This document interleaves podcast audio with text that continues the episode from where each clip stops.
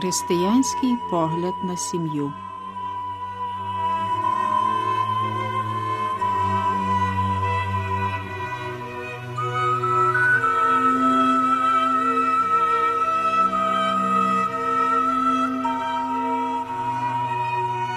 У наших попередніх передачах йшла мова про навчання, про подружжя і сім'ю, яке знаходимо в описах сотворення світу на перших сторінках біблійної книги буття. Воно таке повне і таке зрозуміле, що не було потреби в тому, щоб його виправляти, отож залишилось незмінним протягом усього старозавітнього періоду. Однак навчання пророків ні в чому не міняючи богословію подружжя і родини в книзі буття, на особливий лад з'ясували і доповнювали питання сім'ї та подружньої любові. Тих чотири пророки, які діяли від 8 до 6 сторіччя до Христа, а саме Осія, Міхей, Єремія та Єзекіїл, вживали поняття подружжя та подружньої любові як порівняння, щоб ним з'ясувати ставлення Бога до вибраного народу. Господь Бог вибрав собі ізраїльський народ з поміж усіх інших народів як наречений вибирає собі дружину з поміж багатьох жінок. Союз, встановлений з Авраамом, становив собою весілля Бога з вибраним народом, однак вибраний народ не був вірний завітові, зрадив Бога, вдаючись до релігії усяких сусідніх народів, вносячи культ їхніх ідолів. Багаторазово Ізраїль, як невірна жінка, зраджував Бога, він блудував, зрікшись справжньої релігії, запродавшись релігіям потужних народів Єгипту, Асирії, Вавилону, коїв це, бо не мав довір'я до Бога. Раз у раз Господь Бог прощав своєму народові, незважаючи на невірність, рятував його від ворогів, визволяючи країну. Бог незмірно вірний і залишається вірним.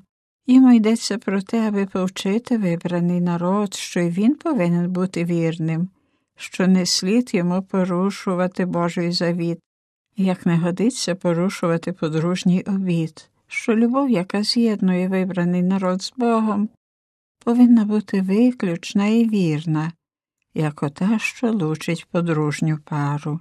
Навчання пророків з'ясувало деякі важливі пункти богословії подружжя. По-перше, пророки підкреслюють, що повинність любові і подружньої вірності, які подружня пара перерекла під час шлюбу, зобов'язують їх на все життя. Крім того, подружня любов є виключною, отож неможливо поділятись нею з іншими особами.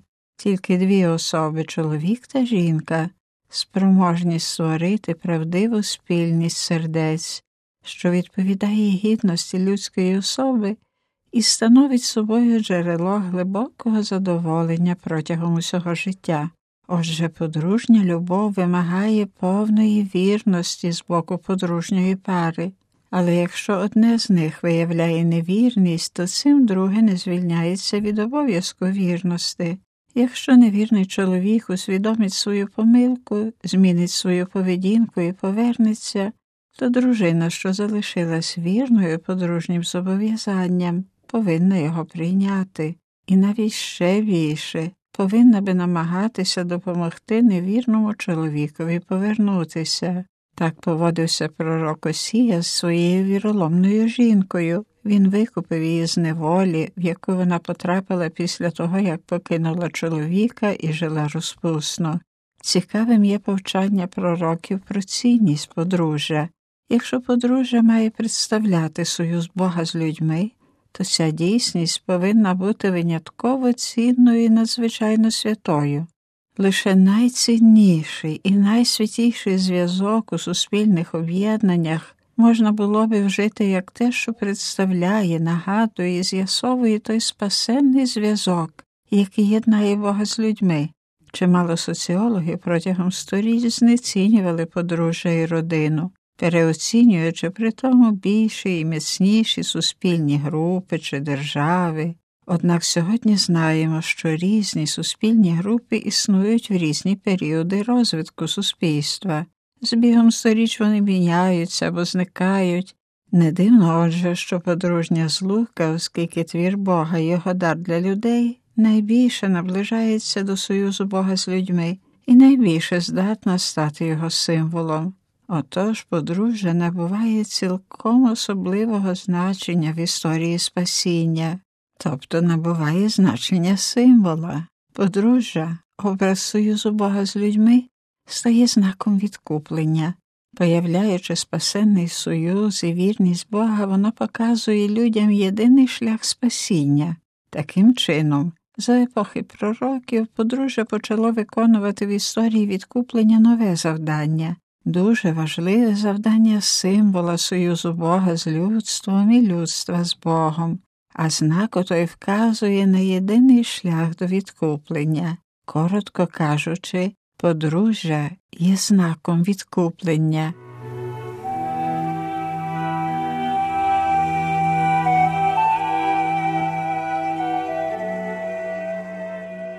Закінчимо нашу передачу черговим уривком з Конституції Радість і Надія Другого Ватиканського собору, а саме з розділу про подружжя і сім'ю.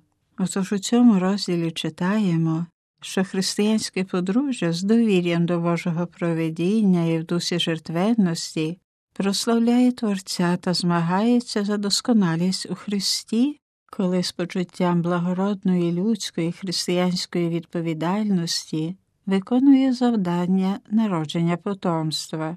Однак, наголошує Другий Ватиканський собор, подружжя не встановлене тільки для народжування, бо сама суть того нерозривного союзу між особами та благопотомство вимагають, щоб упорядкована любов подружньої пари відповідно виражалась, розвивалась і дозрівала.